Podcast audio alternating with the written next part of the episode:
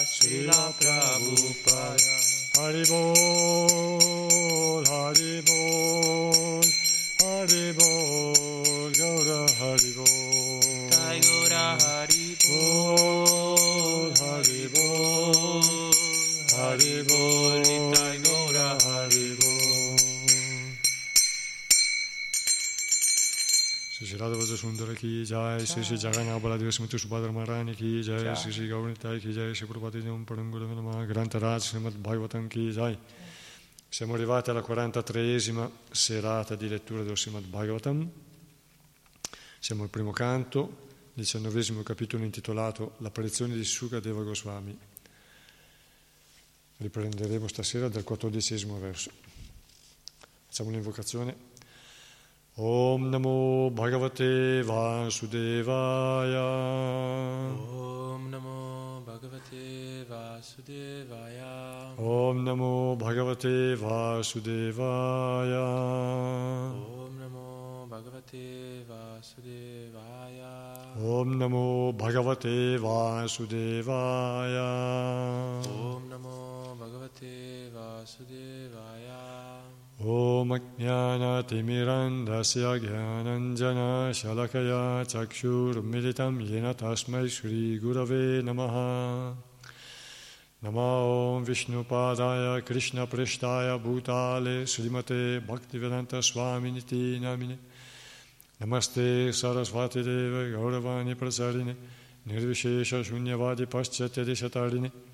Jaya Sri Krishna Chaitanya Prabhu Nityananda Sri Advaita Gadadhara Srivas Adigaur Bhaktavrinda Hare Krishna Hare Krishna Krishna Krishna Hare Hare Hare Rama Hare Rama Rama Rama Hare Hare. Vanchakalpatarubhyascha Kripa Sindubhyeva cha Patitanam Pavanebhyo Vaishnavebhyo Namo Namaha Namaskritya Naram Chaiva Narottamam Devim Saraswatim Vyasam Tato Jayamudirayet Offriamo il nostro rispettoso omaggio al Signore Supremo Narayana, al saggio Nara, il migliore tra gli uomini, alla Dea Sarasvati, madre del sapere, a Srila Vyasadeva, l'autore, poi che quest'arma di conquista sia enunciata. Prima rileggiamo tutti i versi dal, dal capitolo, dal primo, e poi leggeremo dal quattordicesimo con la spiegazione. Puoi leggere tu, Adriano, per favore, i testi. Sutta Goswami disse, Mentre tornava al palazzo, il re Maharaj Parikshit sentì che l'atto che aveva compiuto contro il potente e innocente Brahmana era odioso e incivile, perciò fu assalito dalla tristezza. Il re Parikshit pensò, poiché ho trascurato le leggi del Signore Supremo, devo sicuramente aspettarmi qualche difficoltà in un prossimo futuro. Desidero dunque che questo castigo si abbatta su di me subito, in modo da poter riscattare la mia colpa e non commettere mai più una simile offesa. Sono un incivile, un peccatore, perché ho agito contro la cultura brahminica, la coscienza di Dio e la protezione della mucca. Desidero dunque che il mio regno, con le sue forze e le sue ricchezze, sia immediatamente consumato dal fuoco della collera dei Brahmana, in modo che in futuro io non abbia più una condotta così abominevole. Mentre si pentiva così, il re ricevette la notizia della sua morte imminente. No, no,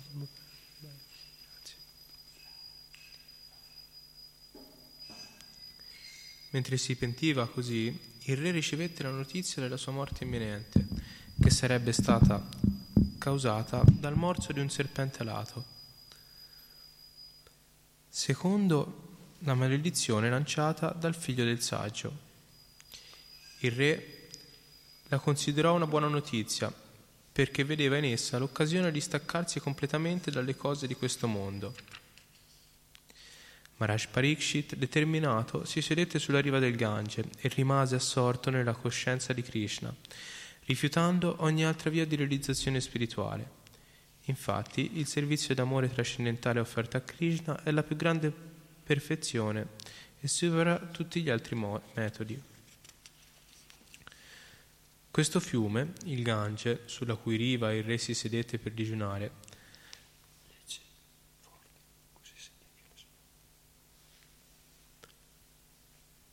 porta l'acqua più propizia a cui è mischiata la polvere dei piedi di loto del Signore e le foglie di tulasi.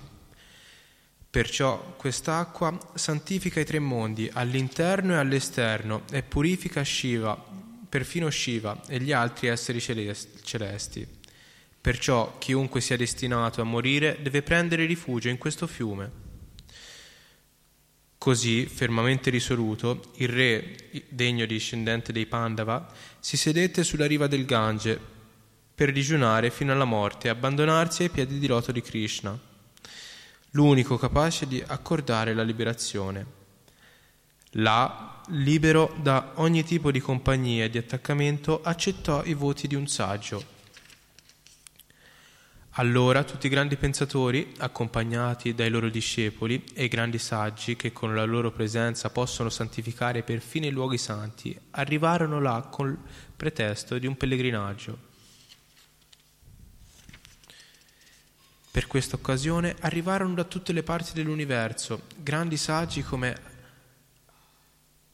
Atri, Chavana, Saradavna, Aristanemi, Brigu, Vashishta, Parash- Parasara, Vishvamrita, Angira, Parashurama, Uttatya, Indraprabma, Idmavahu, Medatihi, Devala, Aristasena, Bar- Baradvyaka, Gautama, Pippalada, Maitreya, Aurava, Kashava, Kumbhayoni, Davi, Davipangyana e il grande Narada. Arrivarono anche molti altri personaggi santi, es, esseri celesti e re, e gli Arunadaya, un tipo di rajarsi, capi di differenti dinastie di saggi. Quando tutti si furono riuniti per incontrare l'imperatore Parishit, questi li ricevette in modo adeguato e si inchinò davanti a loro, toccando il suolo con la testa. Dopo che tutti i rishi e gli altri personaggi si furono comodamente seduti, il re in piedi a mani giunte davanti a loro li informò della sua decisione di digiunare fino alla morte. Il fortunato re disse siamo molto riconoscenti, più di tutti gli altri re, per essere stati istruiti nell'arte di ottenere il favore delle grandi anime. Infatti, di solito, Voi saggi, considerate i rappresentanti dell'ordine regio come rifiuti da gettare lontano. Il Signore Supremo, che controlla il mondo materiale e spirituale, mi ha benevolmente preso nella forma di una maledizione lanciata da un brahmana. A causa del mio eccessivo attaccamento per la famiglia, il Signore, per salvarmi, si è manifestato a me in questa forma, in modo che per paura io sia costretto a staccarmi dal mondo. O Brahmana, accettatemi come un'anima completamente sottomessa e che Madre Gange, rappresentante del Signore, mi accetti anch'essa come tale, perché ho già stretto nel mio cuore i piedi di loto del Signore che il serpente alato o qualsiasi altra creazione magica del Brahmana mi morda subito. Il mio unico desiderio è che voi continuate a cantare le glorie di Vishnu.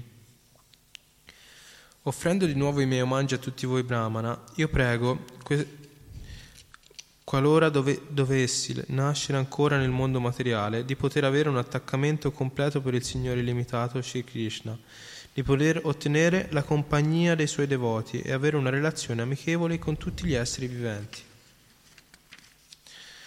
Dopo aver affidato il regno a suo figlio, Maharaj Parikshit, perfettamente padrone di sé, si sedette col volto verso nord, su una stuoia di paglia, le cui radici erano volte a est. Il seggio era situato sulla riva meridionale del Gange. Vedendo la determinazione di Maharaj Parikshit a digiunare fino alla morte, tutti gli esseri celesti dei pianeti superiori lodarono il, il gesto del re. Per la gioia fecero continuamente scendere una pioggia di fiori sulla terra e suonarono i loro tamburi celesti. Anche tutti i, gragi, i grandi saggi là riuniti lodarono la decisione di Maharaj Parikshit ed espressero la loro approvazione con parole di lode. I saggi sono inclini per natura a fare del bene agli uomini comuni perché pos- possiedono qualitativamente tutti i poteri del Signore Supremo. Perciò tutti furono molto contenti di vedere Maharaj Parikshit, questo devoto del Signore, e gli rivolsero le seguenti parole. O migliori tra i, re, tra i re santi della dinastia di Pandu, rigidi rappresentanti della linea di Shri Krishna, non è affatto sorprendente che tu abbia abbandonato il trono, decorato con gli ermi di numerosi re, per ottenere la compagnia eterna del Signore Supremo. Noi resteremo tutti qui finché Maharaj Parikshit, il più grande devoto del Signore, non sarà tornato al pianeta supremo, che è completamente, li- che è completamente libero da ogni contaminazione materiale, da ogni forma di lamento. Tutto ciò che desideri dissero i grandi saggi, era molto dolce all'ascolto, pieno di significato e presentato secondo la pura verità. Dopo aver ascoltato le loro parole, Maharaj Parishit, che desiderava ascoltare il racconto dell'attività di Shri Krishna, il Signore Supremo, si congratulò con loro. Il re disse, O grandi saggi, che da tutte le parti dell'universo avete avuto la grande bontà di venire qui, voi siete tanto validi quanto la personificazione stessa della conoscenza suprema, che risiede sul pianeta situato al di là delle, tre, dei tre mondi. Perciò voi siete naturalmente portati a fare il bene e non avete altri interessi che questo, sia in questa vita sia nella prossima. O Brahmana, voi che siate degni di fiducia, vi chiedo ora di dirmi qual è il mio dovere immediato. Vi prego, dopo mature considerazioni, rivelatemi qual è il dovere di, o, di ognuno in, in ogni circostanza, e in particolare di colui che sta per morire. In quel momento arrivò il potente figlio di Vyasadeva, che percorreva la terra senza alcun interesse, soddisfatto in se stesso. Non sembrava appartenere a nessun ordine sociale o spirituale, ma era circondato da donne e bambini ed era vestito come se fosse stato trascurato da tutti.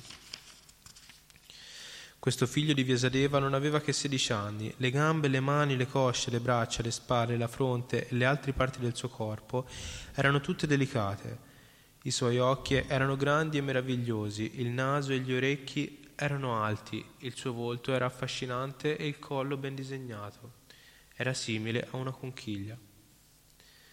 Le sue spalle erano piene, il petto largo e spesso, l'ombelico profondo e il ventre ornato di graziose pieghe. Le sue braccia erano lunghe e i suoi capelli ondulati erano sparsi sul viso bellissimo. Era nudo e la carnagione del suo corpo rifletteva quella di Shri Krishna. Era scuro di carnagione ed era molto bello grazie alla sua giovane età. Lo splendore del suo corpo e il fascino dei suoi sorrisi attraeva le donne. Sebbene cercasse di nascondere le sue glorie naturali, i grandi saggi presenti, che erano esperti nell'arte della fisiognomia, lo onorarono, lo onorarono alzandosi in piedi. Maharaj Parikshit, conosciuto anche col nome di Vishnurata, colui che è sempre protetto da Vishnu, si prosternò per ricevere, per ricevere il più grande ospite, Shukadeva Goswami. In quel momento le donne ignoranti e i bambini smisero di seguirlo. Shukadeva Goswami, onorato da tutti i presenti, prese posto sul suo seggio elevato. Così Shukadeva Goswami si trovò attorn- attorniato da, re, da santi re, saggi ed esseri celesti, proprio come la luna è circondata dalle stelle, dai pianeti e da altri corpi celesti. Appariva splendido e ricevette gli onori di tutti il saggio, Sri Shukadeva Goswami, si sedette perfettamente calmo, con l'intelligenza pronta a rispondere a qualsiasi domanda, senza esitazioni. Il grande devoto di Maharaj Parikshit si avvicinò e lui gli offrì i suoi omaggi prosternandosi davanti a lui. Poi, a mani giunte, si rivolse a lui con parole dolci e gentili.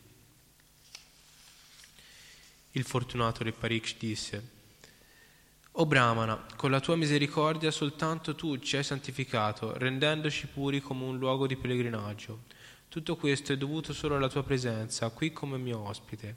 Per la tua misericordia, noi, indegni rappresentanti del, dell'ordine regio, siamo diventati qualificati a servire i devoti del Signore. Semplicemente ricordandoci di te, le nostre case diventano immediatamente sta- santificate che dire dunque di vederti toccare, lavare, eh, di, di vederti, toccarti, lavare i tuoi piedi di loto e offrirti un seggio nella nostra casa? Come gli atei non possono rimanere in presenza del Signore Supremo, così anche i peccatori indistru- in, indistruttibili, i peccati indistruttibili di un uomo sono immediatamente spazzati via appena tu apri, tu appari, o saggio, o grande mistico. Shri Krishna, il Signore Supremo, così caro ai figli del Re Pandu, mi ha accettato come uno dei suoi parenti, al solo fine di far piacere ai suoi grandi cugini. Altrimenti, senza essere stato ispirato da Krishna, come avresti potuto scegliere di apparire in questo luogo? Tu, i cui movimenti rimangono sconosciuti agli uomini comuni e soprattutto a noi che siamo sulle soglie della morte? Tu sei il maestro spirituale di grandi santi e devoti, perciò ti prego di indicarmi il sentiero della perfezione per tutti gli uomini e specialmente per colui che è sul punto di morire. Ti prego, fammi sapere ciò che un uomo deve ascoltare, cantare, ricordare adorare, e anche ciò che non deve fare. Ti prego, spiegami tutto questo. O potente Brahmana, si dice che tu stia nella casa di uomini di famiglia appena il tempo necessario a mungere una mucca Sri Sutta Goswami disse, così il re parlò e interrogò il saggio con parole molto dolci. Allora il grande e potente figlio di Yusadeva, che conosceva i principi della religione, cominciò a rispondere. Grazie Adriano. Ora torniamo a leggere dalla, dove eravamo rimasti mercoledì sera scorsa, quindi dal quattordicesimo verso.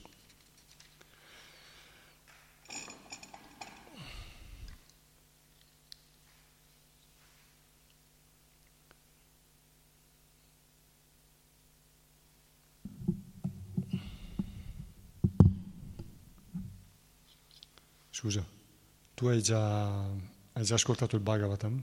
Hai già letto qualche volta? Bene.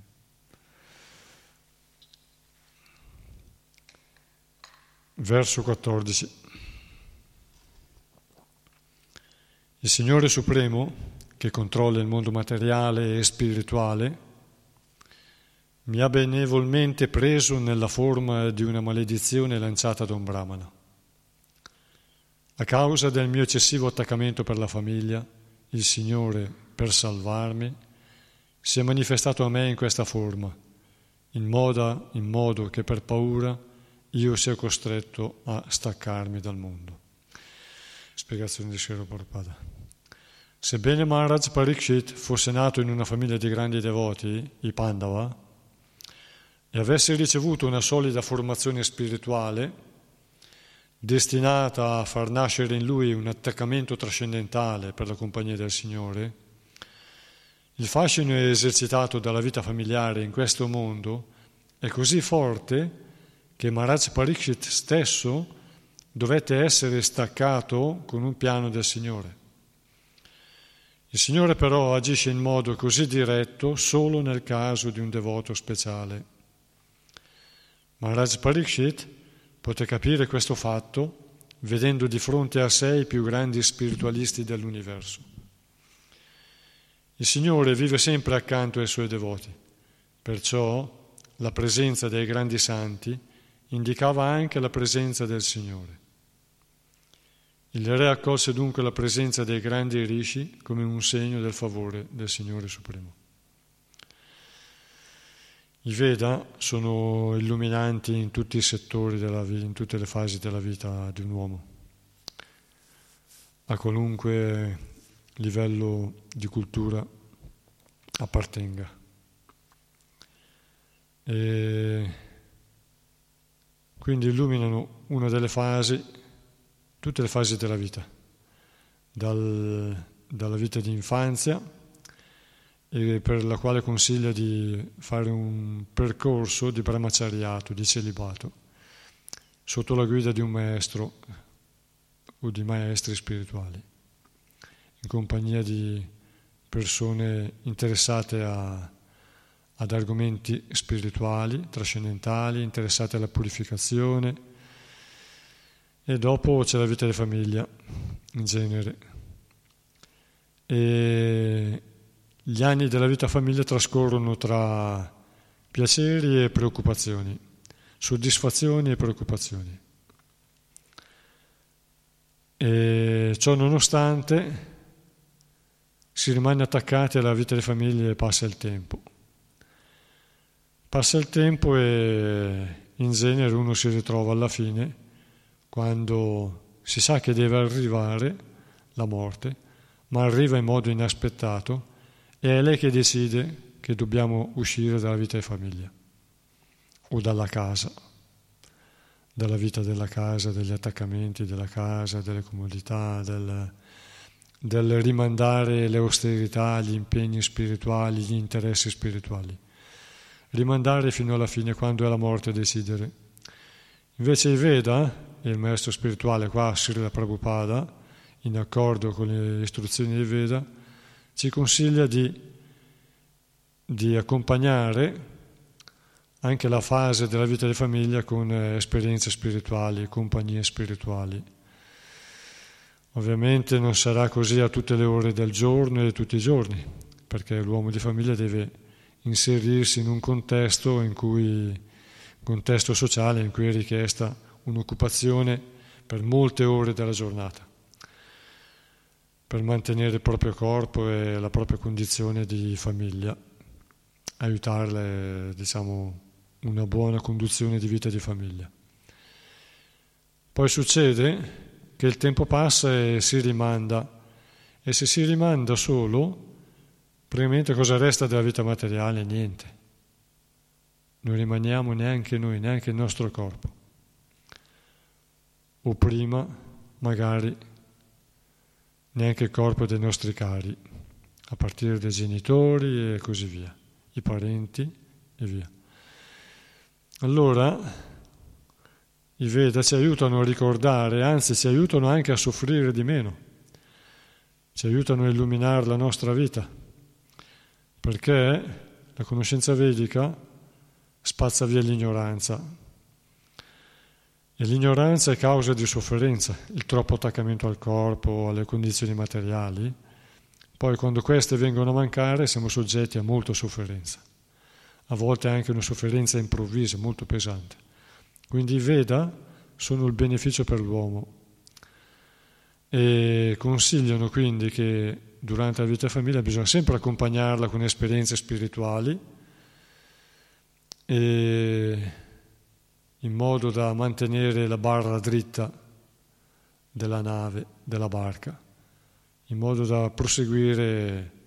A volte il vento spazza e fa deviare, fa allungare la strada, ma per arrivare alla meta i Veda ci aiutano a, a riportare la barra dritta.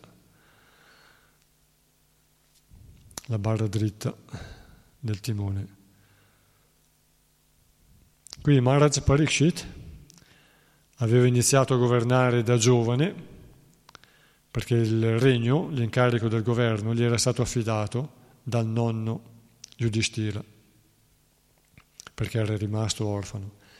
Quindi quando il nonno Yudhishthira, grande devoto della famiglia del Pandava, grande devoto del Signore, aveva deciso a sua volta di ritirarsi dagli impegni materiali e di tornare a pensare alla sua relazione con Krishna, che lui aveva conosciuto personalmente. Eh, così Maharaj, Maharaj Parishit aveva iniziato a governare con desiderio, sull'esempio dei suoi genitori, ma ovviamente con desiderio, perché è una vita nuova e ha desiderio di fare esperienza. E quindi aveva iniziato a governare con desiderio, entusiasmo e anche con qualità e capacità. Però poi col tempo aveva dovuto sperimentare sicuramente come la vita di ognuno la rosa e le spine. E allora aveva anche superato delle illusioni, delle aspettative della vita. E aveva mantenuto comunque il suo dovere, perché quello è l'ordine del Signore di compiere il nostro dovere, anche se in modo imperfetto, ma bisogna mantenere il proprio ordine, perché anche il Signore stesso mantiene il suo, i, suoi, i suoi compiti. Krishna dice nella Bhagavad Gita, se io non compissi il mio dovere tutto il mondo andrebbe in rovina, tutto l'universo. E Krishna ci dà l'esempio. E allora aveva, aveva sperimentato anche le disillusioni. Ciò nonostante continuava a mantenere il proprio dovere, perché l'intelligenza materiale pur essendo molto affilata, a volte si viene, è condizionabile, no? perché noi siamo anime condizionate, i nostri strumenti, i sensi, la mente, l'intelligenza sono condizionabili anche. E così lui aveva continuato a mantenere questo, questo dovere, questi impegni, anche se desiderava nel profondo del suo cuore di dedicare più tempo al Signore. E quindi dice qui, Maharaj Parikshit dice, che il Signore ha trovato il modo per salvarmi, di distaccarmi dalla vita eh, impegnata questa, con questo metodo della maledizione del Brahmana, di un Brahmana. E lui l'aveva accettato vedendo in quello la sua possibilità di dedicarsi di nuovo al Signore. Infatti, con grande determinazione, sapendo che doveva morire entro sette giorni, con grande determinazione ha deciso di digiunare fino alla morte. Si sa che senza mangiare si può durare molto a lungo, ma senza bere no. E Maharaj Parikshit si è ritirato sulla riva del Gange, sapendo che doveva morire e accettando questo digiuno, però chiedendo ai saggi, ditemi, dopo mature riflessioni, dopo riflessioni ponderate bene, perché ci sono molte filosofie, molte linee di pensiero, e aveva chiesto loro, ditemi cosa deve fare un uomo al momento di lasciare, di, al momento della morte, cosa deve ricordare, cosa deve ascoltare, cosa deve pensare, cosa deve recitare e soprattutto cosa non deve fare. E qui in questa assemblea di saggi santi e perfino esseri celesti, quindi non, non di questo mondo, sta aspettando la risposta. E proprio in quel momento, proprio perché è un grande devoto del Signore sincero, il Signore gli invia Sukadeva Goswami. Abbiamo letto la descrizione delle, dell'arrivo di Sukadeva Goswami, che era seguito da donne e ragazzi che lo prendevano in giro, scherzavano, erano anche attratti, erano attratte dalla sua bellezza, ma siccome era particolare, non era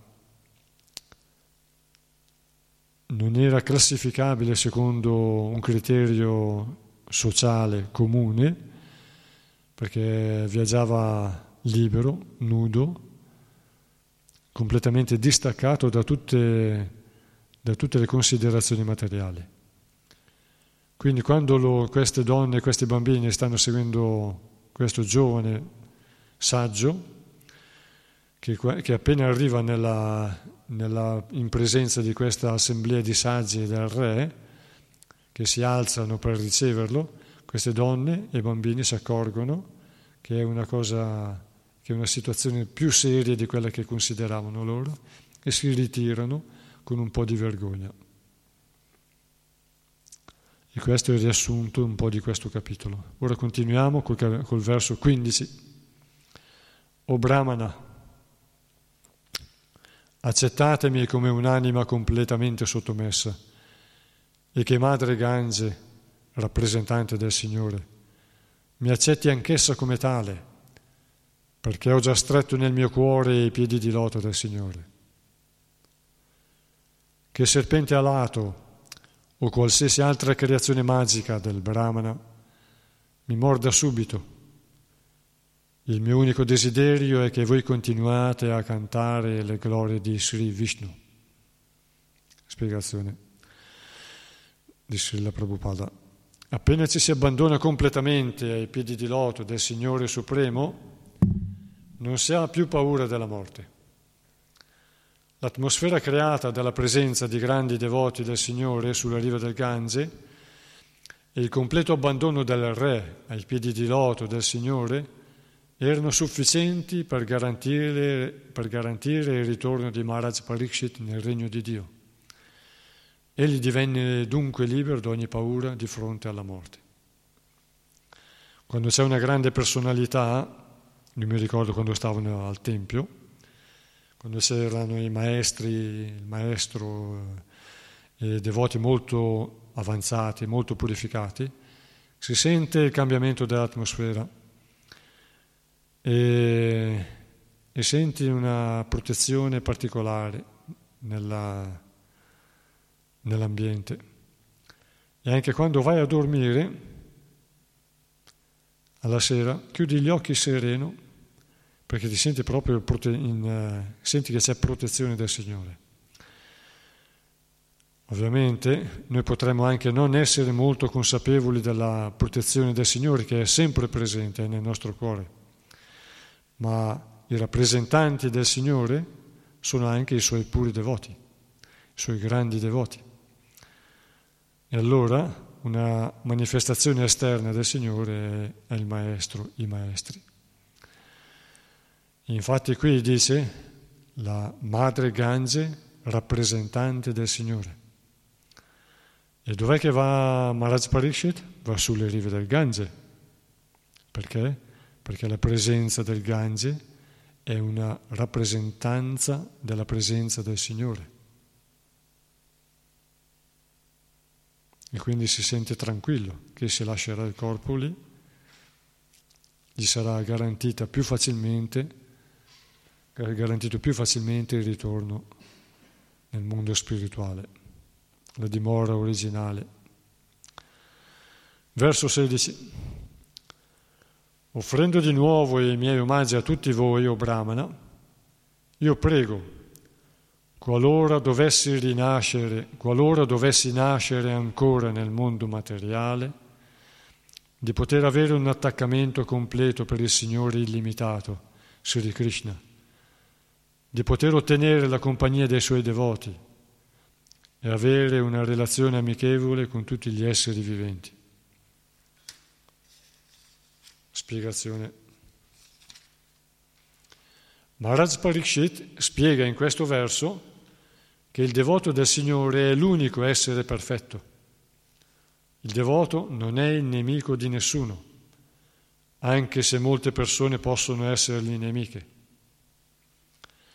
Al devoto non piace la compagnia dei non devoti, sebbene egli non nutra alcune inimicizie verso di loro. Egli desidera soltanto stare in compagnia degli altri devoti del Signore.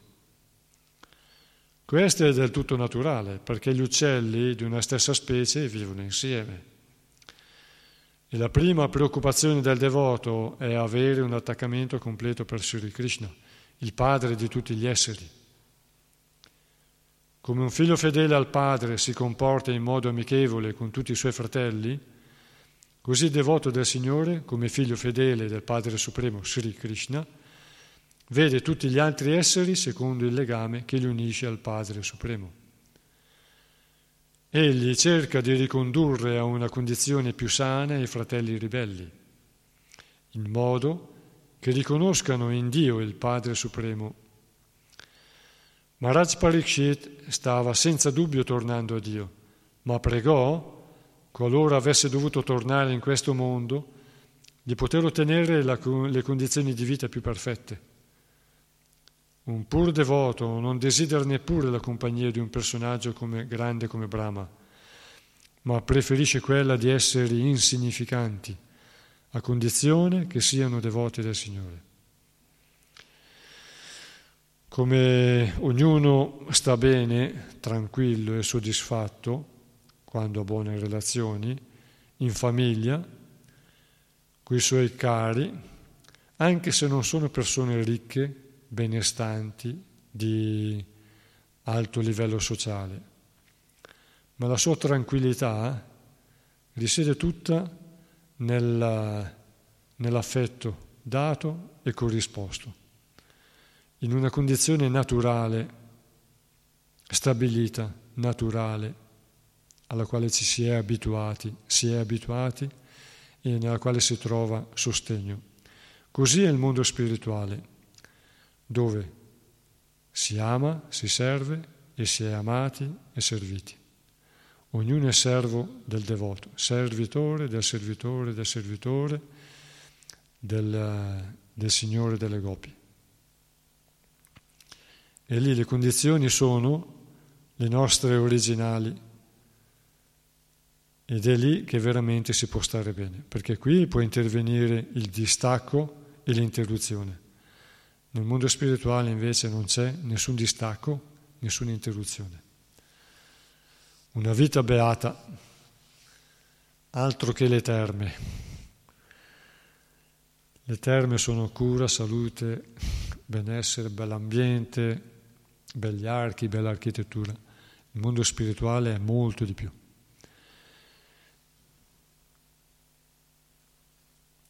Poi in questo verso notiamo un aspetto che descrive la condizione della vita degli Kshatriya. Lo Kshatriya, pur essendo uno spiritualista di un, di un grande livello ed essendo qualificato quasi come un brahmana, per sua natura, la sua natura è quella di governare, di proteggere, di intervenire. Quindi la sua natura, per sua natura, egli fa distinzione è governato dalla passione, quindi fa distinzione tra innocente e delinquente, tra colui che fa una vita ordinata, rispetta la libertà degli altri, non causa caos, non causa disordine, non abusa della libertà degli altri, non soffoca i diritti degli altri, non prende la vita degli altri non interrompe la vita o il benessere degli altri. Quindi lo Shatra deve distinguere tra chi deve essere fermato e chi invece deve essere protetto e favorito. Allora, la sua condizione è quella di non, ess- di non poter essere amichevole verso tutti gli esseri. Per questo che Maharaj Parikshit ha superato le illusioni le aspettative di, di, di soddisfare il suo desiderio di governare e ha messo sua, nel suo bagaglio, nel suo tesoriere, anche le disillusioni e quindi ha raggiunto una maturità umana e spirituale in cui si rende, secondo, grazie alla quale si rende conto che la migliore condizione è quella di, essere, di poter essere amichevole verso tutti gli esseri viventi Purtroppo nella società c'è bisogno anche di chi ha il desiderio di proteggere e la forza per proteggere e la volontà di proteggere. Benché egli sappia che noi siamo tutti anime spirituali, ma la sua volontà è quella di non permettere i crimini contro gli innocenti. Quindi lui prega di, di poter avere la compagnia dei devoti, e quella può averla chiunque, in qualsiasi classe sociale sia, in qualsiasi occupazione sociale sia, però chiede anche la prossima vita, se dovesse rinascere, di poter essere amichevole con tutti gli esseri. Noi sappiamo che di solito quando uno nasce eh, nella, influenzato dalla passione e ha un carattere da, da kshatriya eh, e assolve perfettamente i suoi compiti, può o tornare da Dio, oppure dopo essere stato nei pianeti, super, nei mondi superiori, in vari paradisi, per un certo tempo, secondo i suoi meriti, ritorna a nascere. E ha già soddisfatto l'esperienza di Kshatriya e quindi nasce con la tendenza a vivere come Brahmana. Abbiamo visto che già altri Kshatriya, essendo nati come Kshatriya, si sono dedicati poi alla vita da Brahmana, come Vishwamitra, come Parashurama e altri. O, a, o alcuni figli di Kshatriya subito si sono dedicati alla vita di Brahmana. E questo eh, sconfessa la teoria della, della, della, casta chiusa, che è una condizione di eh, fraintendimento di questa epoca di errore che si chiama Kali Yuga in cui viviamo noi.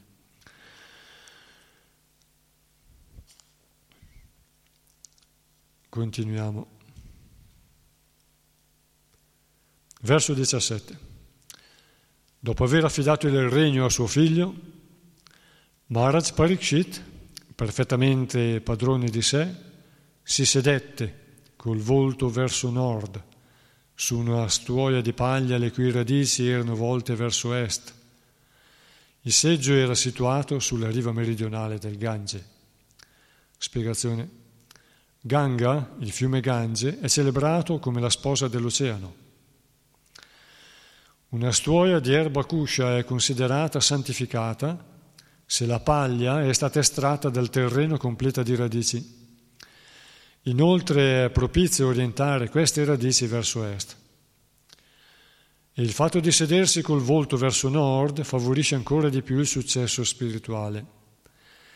Prima di lasciare il palazzo, Maharaj Parikshit aveva affidato la carica del governo a suo figlio Perciò disponeva di tutte le condizioni più favorevoli.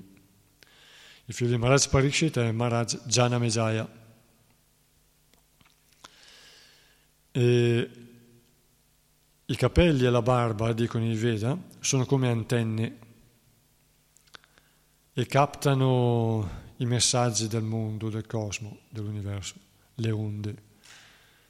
E quindi ora le onde sono quelle anche quelle sonore televisione, video, eh, radio, telefoni e così via, e altri strumenti. E le radici sono anch'esse come delle antenne.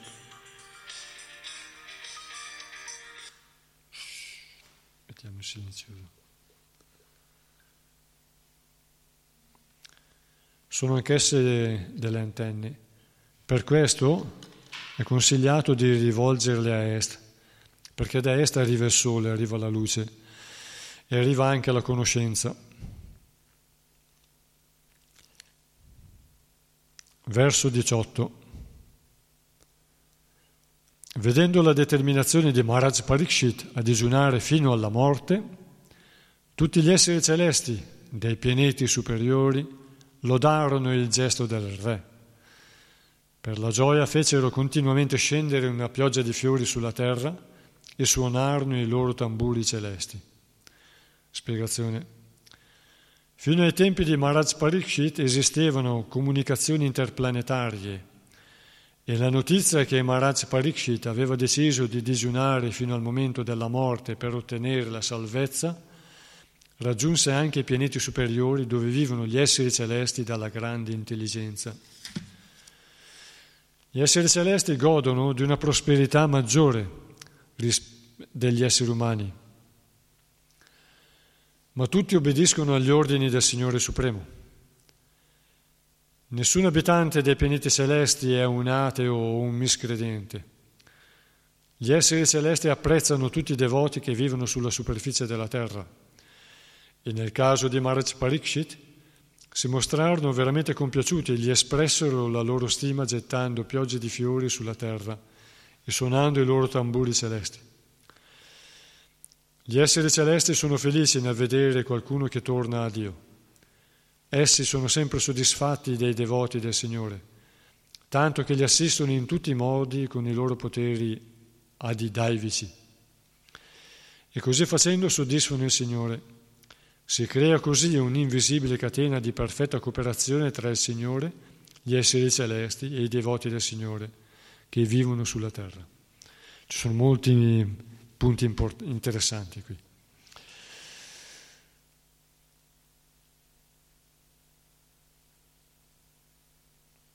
Nel verso si dice che gli esseri celesti fecero cadere una pioggia di fiori sul, Signore, sul Maharaj Parikshit, che aveva deciso di disunare fino alla morte.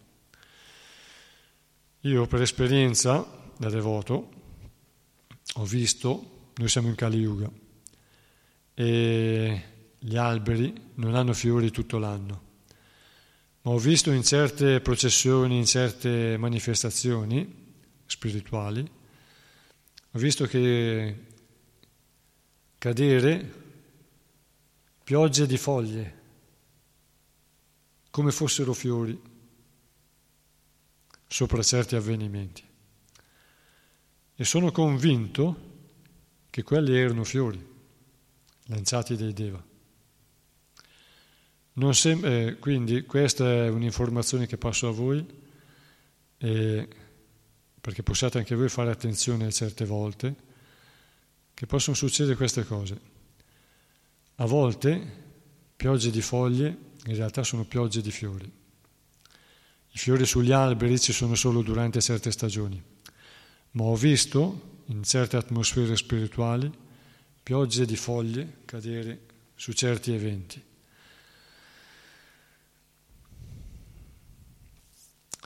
Le poi qui parla di i poteri adidaivici. I poteri adidaivici sono le tre forme di intervento nella natura materiale.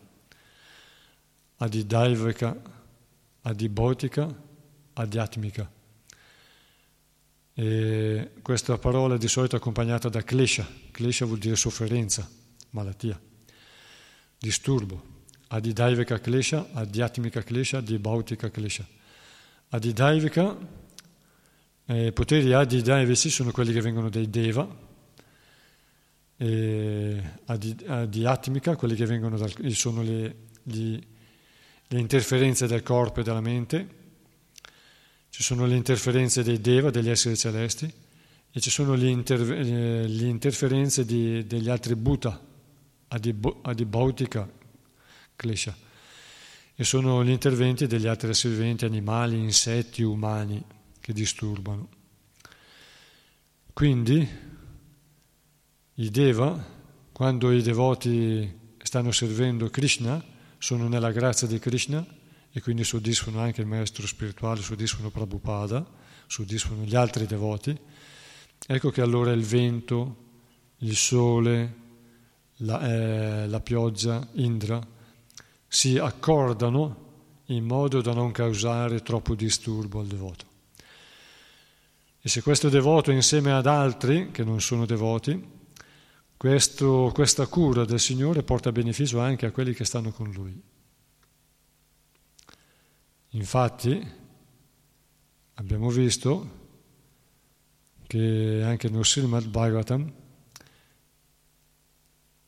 i devoti purificano e danno beneficio anche a, agli altri ambienti e alle altre persone, anche la Chaitanya Charitamrita. Verso 19. Anche tutti i grandi saggi là riuniti lodarono la decisione di Maharaj Parishit ed espressero la loro approvazione con parole di lode. I saggi sono inclini per natura a fare del bene agli uomini comuni, perché possiedono qualitativamente tutti i poteri del Signore Supremo. Perciò tutti furono molto contenti di vedere Maharaj Parikshit, questo devoto del Signore, e gli rivolsero le seguenti parole. Spiegazione di Srila Prabhupada. La bellezza naturale di un essere vivente si intensifica quando egli si eleva al piano del servizio devozionale. Maharaj Parikshit era animato da un profondo attaccamento per il Signore, Sri Krishna.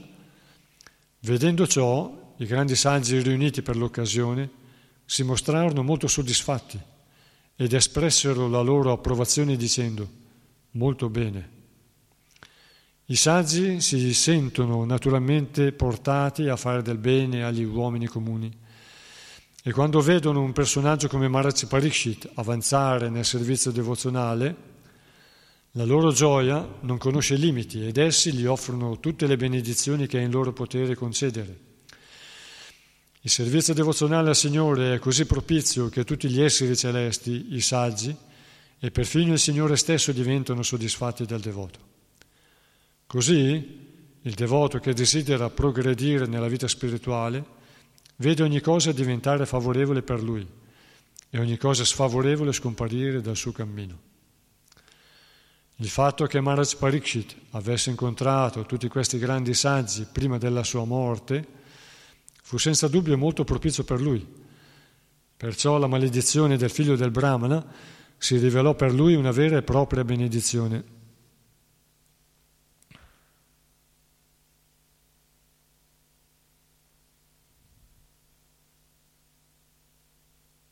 Infatti, quando siamo favoriti incontrando altre persone o le situazioni, bisogna bisogna ricordarsi che quella è la benevolenza di Krishna che ci aiuta. Se noi ci sforziamo, il Paramatma ci facilita. Se noi ci dimentichiamo di Lui o ci allontaniamo da Lui, allora poi perdiamo queste facilitazioni.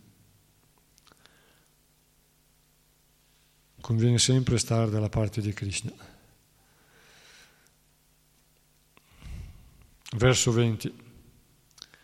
O migliore tra i re santi della dinastia di Pandu, rigidi rappresentanti della linea di Sri Krishna. Non è affatto sorprendente che tu abbia abbandonato il trono, decorato con gli elmi di numerosi re, per ottenere la compagnia eterna del Signore Supremo. Spiegazione. Gli sciocchi politici che occupano posti di governo credono che questa posizione temporanea sia il più grande beneficio che si possa ottenere nella vita. Perciò restano aggrappati ai loro posti fino all'ultimo istante della vita, senza sapere che il vero e il più grande beneficio consiste nell'ottenere la liberazione e diventare uno dei compagni del Signore nella sua dimora eterna. La vita umana deve servire a raggiungere questo scopo. Nella Bhagavad Gita il Signore stesso ci assicura ripetutamente che il più grande successo consiste nel tornare a Dio nella sua dimora eterna. Prahlad Maharaj rivolse questa preghiera a Sri Nrsimha, mio Signore, ho molta paura dell'esistenza materiale, mentre non provo la minima paura in presenza della tua forma feroce e terrificante di Nrsimhaleva. Questa esistenza materiale è talvolta come una macina gigantesca che ci schiaccia col suo peso. Siamo caduti in un turbine infernale di onde, gli alti e bassi dell'esistenza materiale. Perciò, mio Signore, prego ai tuoi piedi di loto di richiamarmi nel tuo regno eterno come uno dei tuoi servitori. Questa è la liberazione ultima dell'esistenza materiale di cui ho un'esperienza molto amara. In tutte le specie viventi in cui ho dovuto prendere nascita costretto dalle conseguenze delle mie stesse attività, ho conosciuto l'amarezza sotto due aspetti particolari, la separazione da ciò che amavo e l'incontro con ciò che non desideravo. I rimedi che ho applicato alle mie sofferenze si sono rivelati più pericolosi del male stesso. Così sono stato sballottato da una parte all'altra vita dopo vita. E ora ti prego di darmi rifugio ai tuoi piedi di loto. I re Pandava, che erano persone più santi di molti santi di questo mondo, conoscevano i frutti amari dell'esistenza materiale. Perciò non si lasciarono mai attrarre dal luccichio del trono regale che occupavano, ma attesero sempre di essere chiamati dal Signore per poter vivere eternamente accanto a Lui. Maharaj Parikshit era il degno nipote di Maharaj Yudhishthira e come Yudhishthira aveva lasciato il trono imperiale al suo nipote, così Maharaj Parishit lasciò il trono imperiale al suo figlio Janamejaya.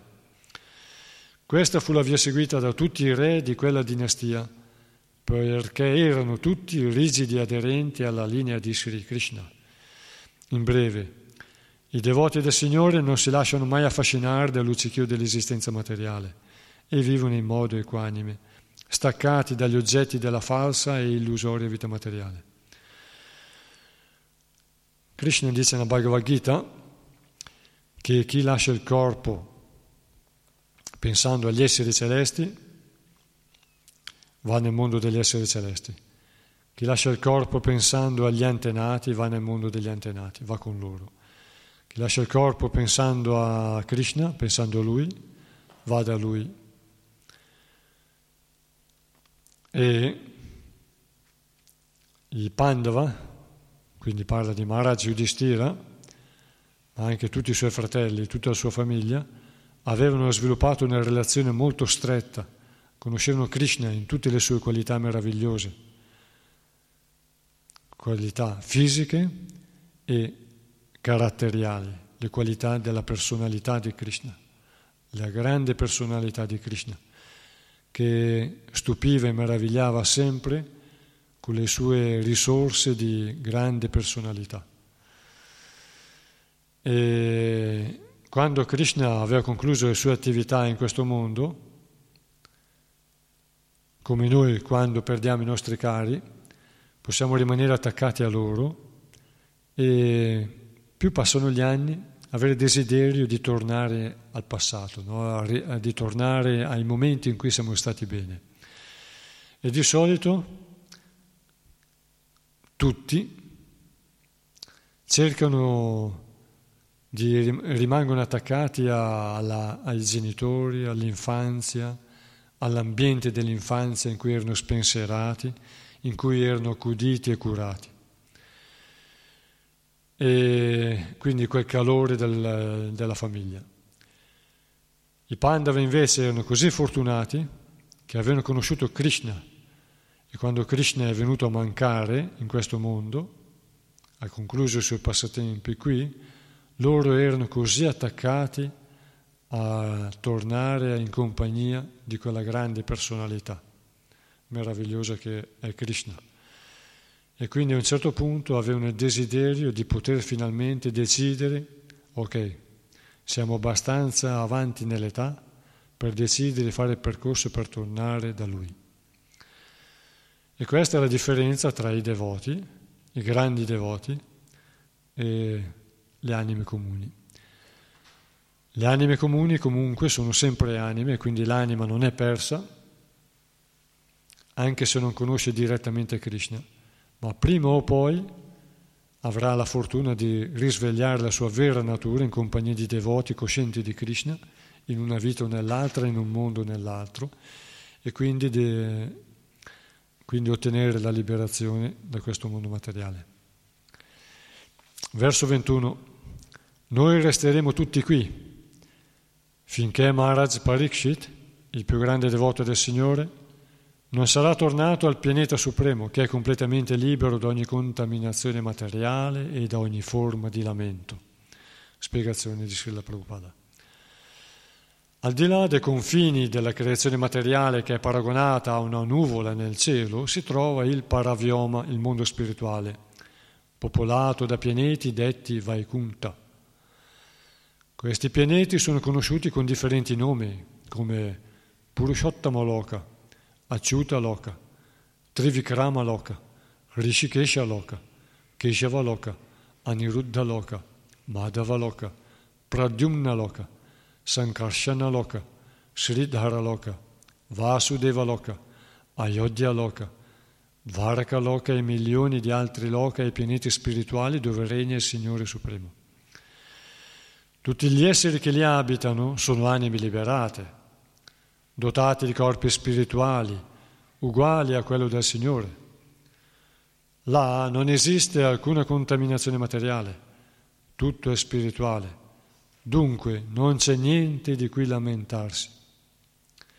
Ovunque c'è una felicità trascendentale senza nascita, malattia, vecchiaia e morte. Tra tutti i Vaikuntha Loka ce n'è uno supremo, detto Goloka Vrindavana, che è la dimora di Sri Krishna e dei suoi intimi compagni. Maharaj Parikshit era destinato a raggiungere questo particolare Loka e i grandi rishi là riuniti potevano prevedere la sua destinazione. Essi si erano consultati tra loro sulla dipartita del grande re e desideravano rimanere accanto a lui fino all'ultimo momento, perché non avrebbero più avuto l'occasione di vedere un devoto così grande. Quando un grande devoto lascia questo mondo non c'è ragione di lamentarsi, perché è destinato a entrare nel regno di Dio. Ma d'altra parte c'è ogni ragione addol- di addolorarsi della sua scomparsa se si considera che sarà per sempre fuori dalla nostra vista. Infatti, è raro poter vedere con i nostri occhi un grande devoto del Signore come è raro vedere il Signore stesso. Ecco perché i grandi rishi decisero giustamente di rimanere sul posto fino all'ultimo momento. Anche noi vediamo che nostri cari amici devoti, compagni di anni e anni e anni, diciamo, questa foresta di devoti si fa diradando. E allora può essere un motivo di tristezza non poter frequentare più quell'atmosfera, quell'ambiente, quella compagnia, quell'espressione di animo, di, di varietà di animi. Ma i devoti nuovi arrivano sono sempre devoti, devoti, devoti, della stessa natura, mentre altri possibilmente tornano nel mondo spirituale o torneranno a nascere rinfrescati e più ricchi di esperienza spirituale, altri arrivano nuovi da altre vite, da altre vite e da altri mondi anche. Quindi l'associazione dei devoti non è mai vuota, per la grazia di Krishna, se ce la meritiamo. Verso 22. Tutto ciò che dissero i grandi saggi era molto dolce all'ascolto, pieno di significato e presentato secondo la pura verità. Dopo aver ascoltato le loro parole, Maharaj Parikshit, che desiderava ascoltare il racconto delle attività di Sri Krishna, il Signore Supremo, si congratulò con loro. Il re disse,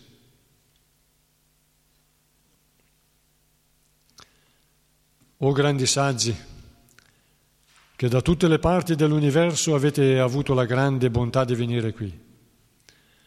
Voi siete tanto validi quanto, quanto la personificazione stessa della conoscenza suprema, che risiede sul pianeta situato al di là dei tre mondi, Satya Loka.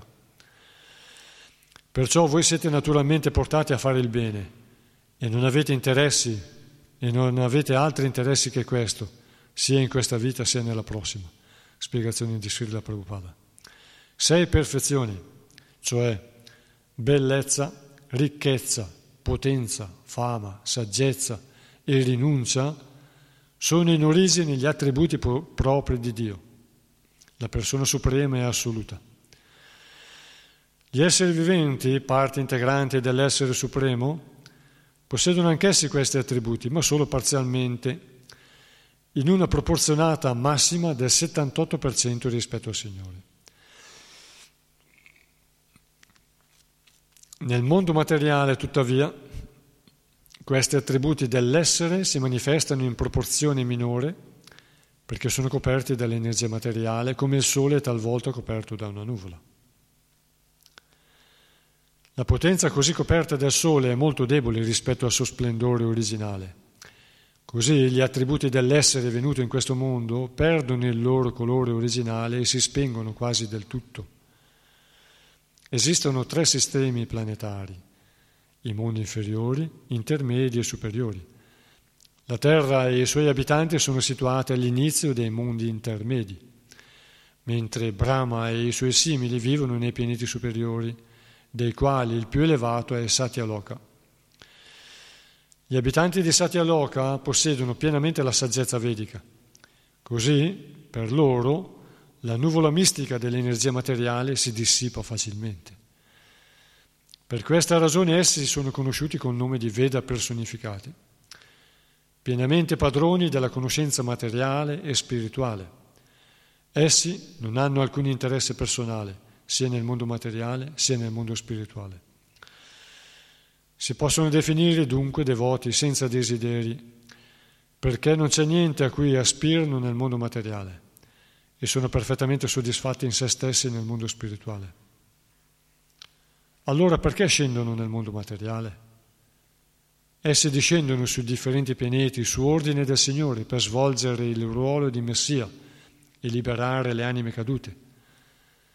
Sulla terra appaiono in differenti luoghi e in differenti circostanze, sotto diversi climi, per fare del bene alla gente ma al di fuori della loro missione, che è quella di sottrarre all'influenza illusoria dell'energia materiale le anime condizionate che marciscono nell'esistenza materiale, essi non hanno niente da fare in questo mondo. Anche qui ci sono dei bei punti. Gli abitanti di Satyaloka possiedono pienamente la saggezza vedica, perciò sono conosciuti con nome di Veda personificati pienamente padroni della conoscenza materiale e spirituale, essi non hanno alcun interesse personale e quindi sono definiti devoti senza desideri, perché non c'è niente a cui aspirano nel mondo materiale e sono perfettamente soddisfatti in se stessi. I Veda si danno conoscenza, se noi ci ricordassimo sempre la conoscenza vedica, non cadremo nell'illusione, non commetteremo errori. Ma siccome siamo esseri abitanti dei mondi intermedi e non siamo esseri, non siamo i Veda personificati, ma abbiamo bisogno continuamente di, di immettere dentro di noi la conoscenza vedica, altrimenti questa dopo un po' è come l'acqua, evapora. Abbiamo continuamente bisogno di, di innaffiarsi di conoscenza vedica, quindi di leggere i libri. Altrimenti dopo un po' quella conoscenza che abbiamo assimilato, quei piccoli rappresentanti di Veda personificati che possiamo aver creduto di essere stati, svanisce, evapora, è svanito e quindi siamo più facilmente soggetti a commettere errori. Quindi la conoscenza vedica, se fosse sempre presente, se fossimo sempre in associazione con la conoscenza vedica, saremmo meno propensi a commettere errori e a cadere poi nelle conseguenze degli errori a soffrire, ma saremmo sempre soddisfatti in noi stessi, come nel mondo spirituale. I Veda abbiamo visto altre volte, che danno delle classificazioni in numeri, 3, 4, 6 e anche di più. Se noi guardiamo lo Srimad Bhagavatam, il decimo canto Krishna dice, alcuni considerano, anche l'undicesimo, alcuni considerano la natura materiale, il terzo canto, anche Kapilamuni, alcuni considerano le divisioni della natura materiale in 6, 7 eh, fino a 28, e a seconda delle varie filosofie. Ma è vero quando dicono che le sofferenze, che i guna sono tre, nessuno può trovare un quarto, quindi virtù, passione e ignoranza, che poi si mischiano in vari modi, come sono tre colori basi, base, il giallo, il rosso e il blu. E poi in base a questi, questi colori si può formare una varietà di colori, una varietà cromatica. Così con la, con la miscela dei guna si può creare una infinita varietà di condizioni varie, nella natura materiale. Così quando dicono quattro, che le miserie della vita sono quattro, la nascita, la malattia, la vecchiaia, la morte, uno non può dire no, la nascita no, c'è solo la malattia e la morte, o la vecchiaia e la morte, perché la vecchiaia può essere bella, ma eh, di solito noi vediamo i vecchi anche a 80 anni andare in bicicletta, però prima o poi non li vedi più, perché a un certo punto non escono più di casa e come abbiamo un, un diorama in cui si vede il bambino dal feto, nasce, cresce, diventa giovane, uomo maturo, poi, poi comincia a appoggiarsi al bastone, poi eh, finché casca in terra, finché casca nel letto. E quella è la condizione della vecchiaia. Oppure si può arrivare a lasciare il corpo senza diventare completamente invalidi o quasi del tutto invalidi ma in genere, se i Veda dicono quattro, sono quattro.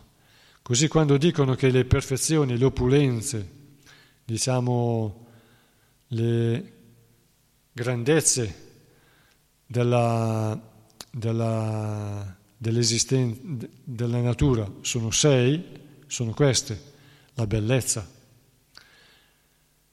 la ricchezza, la potenza, la fama, la saggezza e la rinuncia. Perché queste perfezioni, queste opulenze, diciamo queste ricchezze, facilitano la vita di una persona, di un essere vivente. Perché uno può essere anche non ricco, non potente, non famoso, non saggio, ma un tonto e, e non rinunciato, quindi non distaccato, ma la bellezza lo favorisce, quindi può diventare anche ricco, anche famoso e così via. Oppure uno ricco può anche non essere bello fisicamente, ma con la ricchezza può anche acquista fascino, anche se non è bello. Così anche la potenza, la forza fisica, eh, la capacità di influenzare gli altri, di essere seguiti, anche la potenza fa diventare belli, poi ricchi, famosi, ma anche magari non saggi e non distaccati anche la fama, una persona famosa per aver fatto qualcosa può anche essere non bello, non ricco, non potente, non saggio e non distaccato. Ma comunque la fama può far diventare ricchi oppure aprire delle porte. E la saggezza, una persona saggia, uno che ha una grande cultura, una grande conoscenza, anche, che non è cultura, non è uguale a saggezza, comunque una persona saggia perché la saggezza include anche la cultura e arricchisce la cultura. Quindi anche una persona saggia eh, acquista fascino e può acquistare ricchezza, potenza, fama. E una persona saggia è anche distaccato. Infatti dopo la saggezza in ultimo c'è la rinuncia il distacco, perché con la conoscenza della vita uno arriva anche a essere distaccato. E queste sono sei, e se uno riesce a trovarne sette, praticamente è impossibile perché Veda sono i più intelligenti. Verso 24. O Brahmana, voi che siete degni di fiducia, vi chiedo ora di dirmi qual è il mio dovere immediato. Vi prego, dopo mature considerazioni, rivelatemi qual è il dovere di ognuno e in ogni circostanza e in particolare di colui che sta per morire. Spiegazione di Srila Prabhupada. In questo verso il re rivolge due domande ai saggi eruditi. La prima riguarda il dovere di ogni uomo in ogni circostanza e la seconda riguarda il dovere specifico di colui che dovrà morire in breve tempo. Delle due domande la seconda è più importante perché la morte può sorprendersi a ogni momento, tra un minuto o tra cent'anni. La durata della vita di un individuo non è soggetta alle condizioni materiali.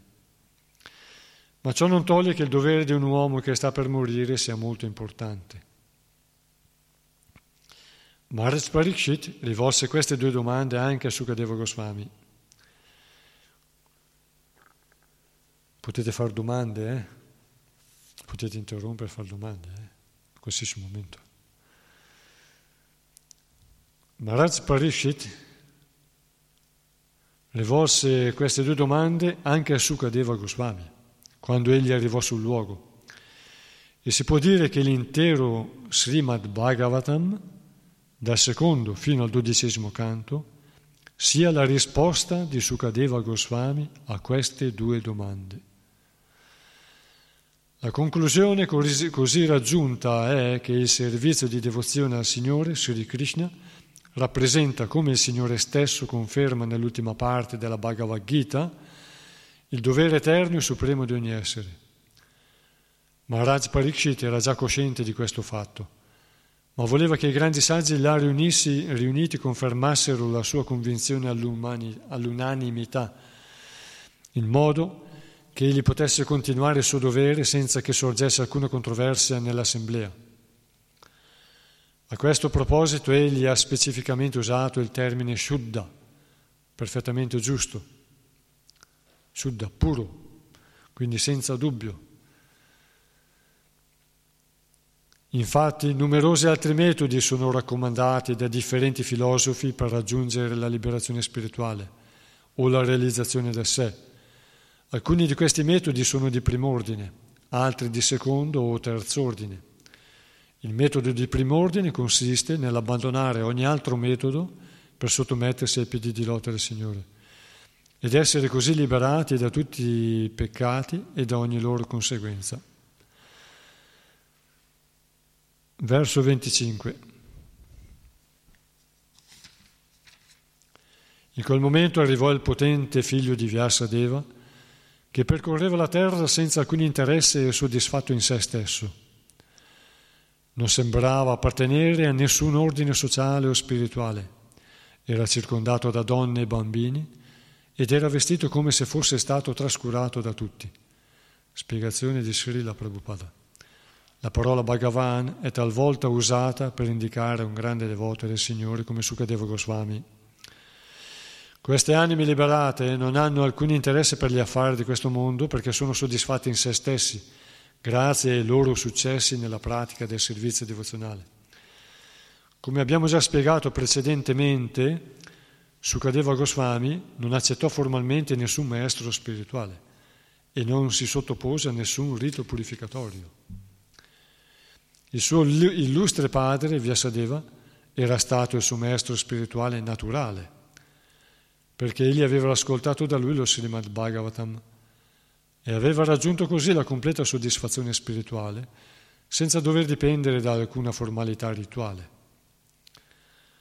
Le formalità rituali sono necessarie per coloro che non hanno ancora raggiunto la liberazione perfetta, ma Sri Sukadeva Goswami aveva già raggiunto questo livello per la grazia di suo padre. Essendo un ragazzo, Avrebbe dovuto essere vestito in modo adeguato, ma poiché non aveva alcun interesse per le convenzioni sociali, andava nudo. La gente lo derideva e le donne e i bambini, curiosi, lo circondavano, come se si trattasse di un pazzo. Egli apparve dunque sulla scena mentre viaggiava a suo piacere su tutta la terra. Sembrava che di fronte alla domanda di Maharaj Parikshit i grandi saggi non fossero unanimi sulla decisione che riguardava le misure da adottare.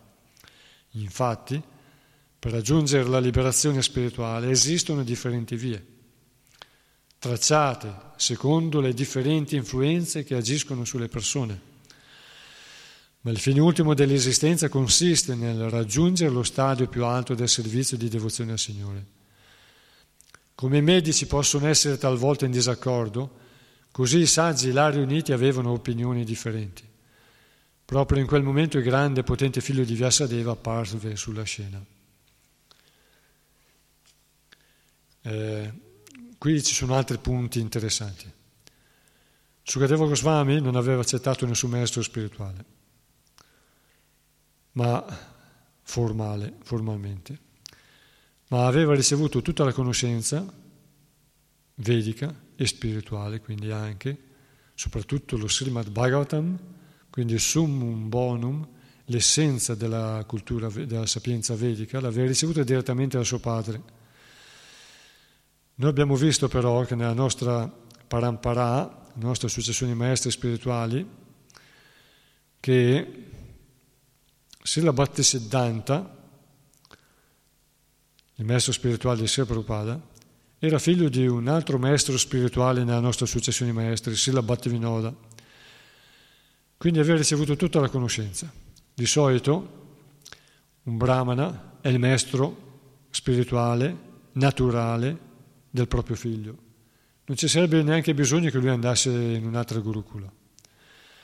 Però se lui va nella gurukula sotto un maestro spirituale che non sia suo padre, cosa fa? Cosa può succedere? Succede che riceve insegnamento senza il condizionamento affettivo al quale va soggetto un padre.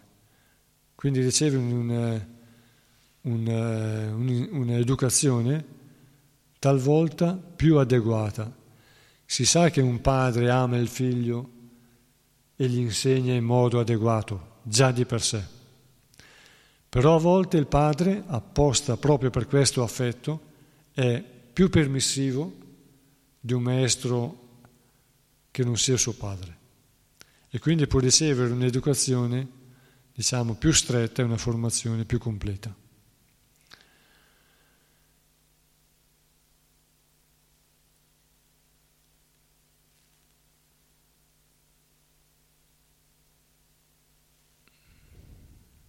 Nell'assemblea dei saggi c'era anche Vyasadeva, il padre di Sukadeva.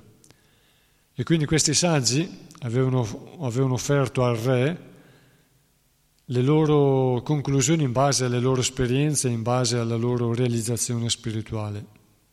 Lo dice un verso, risponde, rispo, rispondevano in base alla loro realizzazione spirituale. E c'era presente anche Vyasadeva, quindi la conoscenza che aveva Sukadeva Goswami ce l'aveva anche Vyasadeva, perché Sukadeva Goswami aveva ascoltato in forma riassuntiva lo Srimad Bhagavatam da Vyasadeva, da suo padre. Ma la personalità di Sukadeva Goswami è leggermente diversa da quella di Vyasadeva, perché ogni anima è diversa dall'altra e ha delle qualità diverse da un'altra. Infatti dice che la realizzazione spirituale di Sukadeva Goswami aveva reso ancora più gustoso il frutto dello Srimad Bhagavatam, della cultura vedica. Come un pappagallo che becca un frutto, in genere i frutti beccati o feriti dagli insetti, anche dai bachi, per difesa sviluppano degli aromi delle essenze che sono, li rendono molto più gustosi e saporiti rispetto a quelli che non hanno subito nessun trauma. E quindi il Srimad Bhagavatam era diventato più gustoso narrato da Sukadeva Goswami, più soave, più sublime. E quindi Sukadeva Goswami era in grado di dare a Maharaj Parikshit una versione dei doveri dell'uomo che sta per lasciare il corpo più consona e più eh, gustosa da, da, ricevere. Ci fermiamo qui, siamo arrivati, alla, abbiamo letto il 25 verso, leggeremo il 26, per grazia di Krishna la prossima volta. Granta Rasimad Bhagavatam Ki Jai.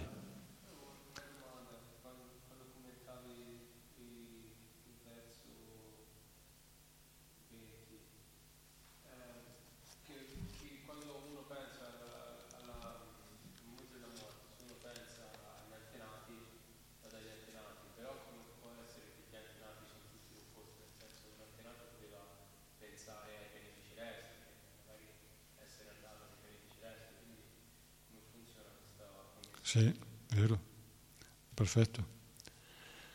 Eh, non so se, se sentita la domanda al microfono. Puoi ripeterlo un attimo? Sì, la mia, la mia, domanda era che a un certo punto si era commentato che una persona al momento della morte, se pensa agli antenati, va dagli antenati, però chi dice che un antenato non stesse pensando ai pianeti celesti e quindi sia andato nei pianeti celesti, e quindi volevo sapere come si connettevano queste Vero. cose. Eh, uno può pensare agli antenati e andare diciamo, nel mondo degli antenati, però non può anche non trovare ante- qualche antenato, perché lui o è andato più su o non è ancora arrivato nel mondo degli antenati, può essere ancora in purgatorio all'inferno.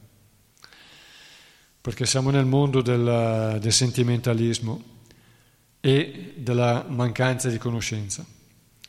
Quindi si fanno santi che santi non sono, perché manca conoscenza, e si può pensare che qualcuno sia andato in paradiso sicuramente, perché non si sa, non possiamo saperlo, no? Però noi possiamo anche sognare gli antenati e conoscere le condizioni in cui vivono loro.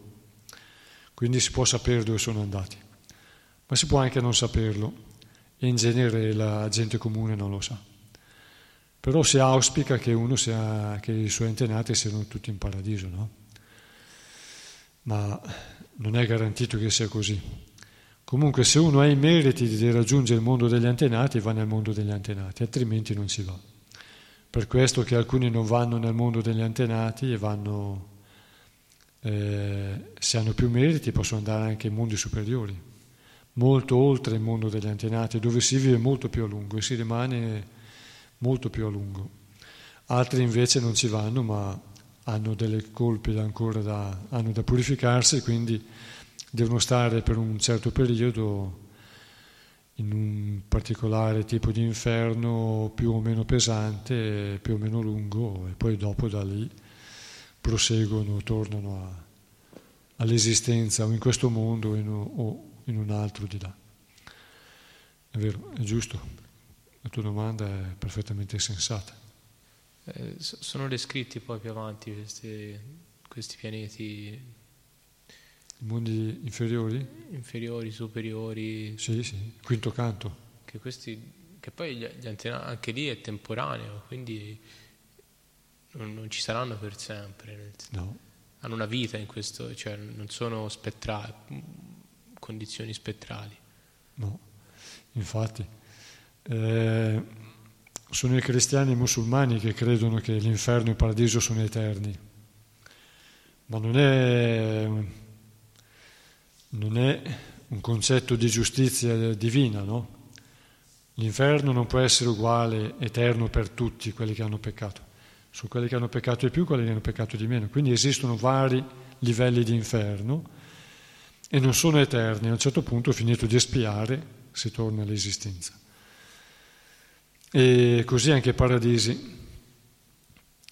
Eh, solo che quando si va all'inferno l'unica via d'uscita è verso il ritorno a risalire. Invece quando si va nei mondi superiori c'è il rischio di ricadere. Cioè sicuramente si ricade quando finiscono i meriti, no? si ritorna a nascere sulla terra, pianeti mediani con la terra, altrimenti se ci si dedica a dati spirituali, si incontrano altri maestri spirituali, guide spirituali, si può proseguire e elevarsi a un altro pianeta superiore, finché si raggiunge Satya Loka. Infatti è detto che al, quando arriva la disintegrazione del, dell'universo, coloro che abitano a Jana Loka e Tapoloka, con i loro mezzi, le loro aeronavi vanno su Satya Loka e da Satya Loka vanno nel mondo spirituale senza lasciare il corpo senza essere distrutti insieme all'universo, come tutti gli altri. Quindi dai mondi superiori si può progredire e poi in, altrimenti si torna a rinascere nel, qui, nelle forme umane. Dai. Hare Krishna, saluto tutti gli ascoltatori presenti e in onda.